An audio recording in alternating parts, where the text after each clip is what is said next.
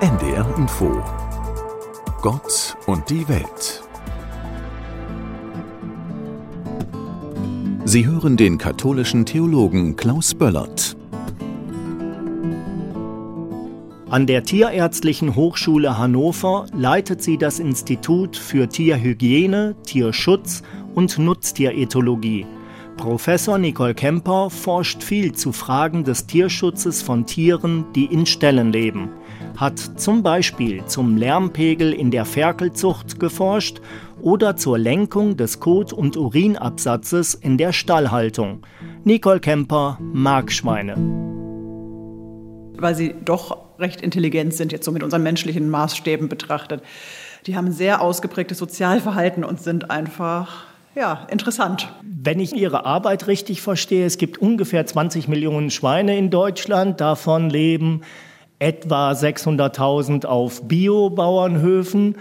Sie sagen, ich will mich um die 19, noch was Millionen Schweine kümmern, dass es denen gut geht und nicht so sehr darum, dass es 50.000 Bioschweine mehr gibt, oder? Ja, das ist ganz richtig. Ich sehe schon ganz klar, wir als Menschen, als Tierhalter haben eben auch die Verantwortung, auch den Tieren gegenüber, die, sagen wir mal, nicht in diesem optimalen Bild sozusagen gehalten werden, sondern es soll wirklich allen Schweinen so gut gehen, dass man auch als Tierhalter und nachher auch als Konsument sagen kann, ja, das war in Ordnung, das können wir so lassen.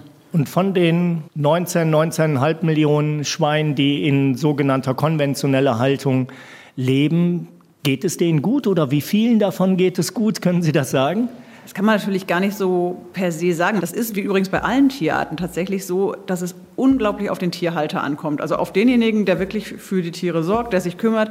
Deswegen bin ich auch immer dafür, wirklich die Landwirte mitzunehmen und auch wirklich die Wertschätzung der Landwirte gegenüber, dass das auch wirklich wahrgenommen wird, weil es ist schwierig, Tiere gut zu halten, egal in welcher Haltungsform. Man kann die genauso gut in Biohaltung schlecht halten. Müssten wir mehr Schweine sehen, mehr in Schweineställe gehen, was vielleicht dann auch wieder schlecht geht wegen Hygiene? Ich kenne das aus dem kirchlichen Raum, wenn da eine Tiersegnung ist, die ist schon auch mal auf dem Bauernhof, dann aber auf dem Bauernhof, wo die Schweine eben draußen leben. Das ist nicht die Realität eigentlich, die die Kinder dann sehen. So, ne? Es ist natürlich am schönsten, wenn man es wirklich live sieht und wirklich auch mit Landwirten ins Gespräch kommt. Aber ansonsten finde ich auch durch eben gut gemachte Informationen, da kann man auch schon sehr viel vermitteln. Und ich finde schon, jeder, der Fleisch konsumiert, sollte wissen, dass dahinter ein Tier steht, wie die Tiere gehalten werden, wie auch jetzt in Anführungsstrichen die Tierproduktion eben läuft, also die Haltung ähm, lebensmittelliefernder Tiere.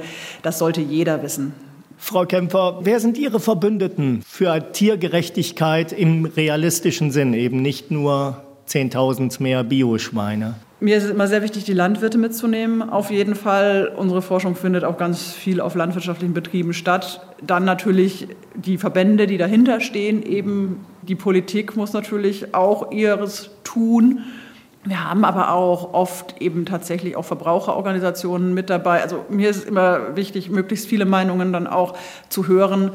Aus meiner Sicht geht es nicht, wenn man immer nur sagt, das ist alles so schlecht, da kommt man nicht weiter. Sie haben die Kirchen jetzt nicht erwähnt. Spielen die irgendeine Rolle bei Tierwohl oder ist das nicht relevant? Kirchen finden, finde ich schon nach und nach so ihre Rolle. Also auch Stichwort damals Tierschutzplan Niedersachsen, da waren ja auch kirchliche Vertreter und sind immer noch mit drin, auch in der Nachfolge. Es sind aber bisher nicht die ja, Akteure gewesen, die extrem groß in Erscheinung getreten sind. Ja.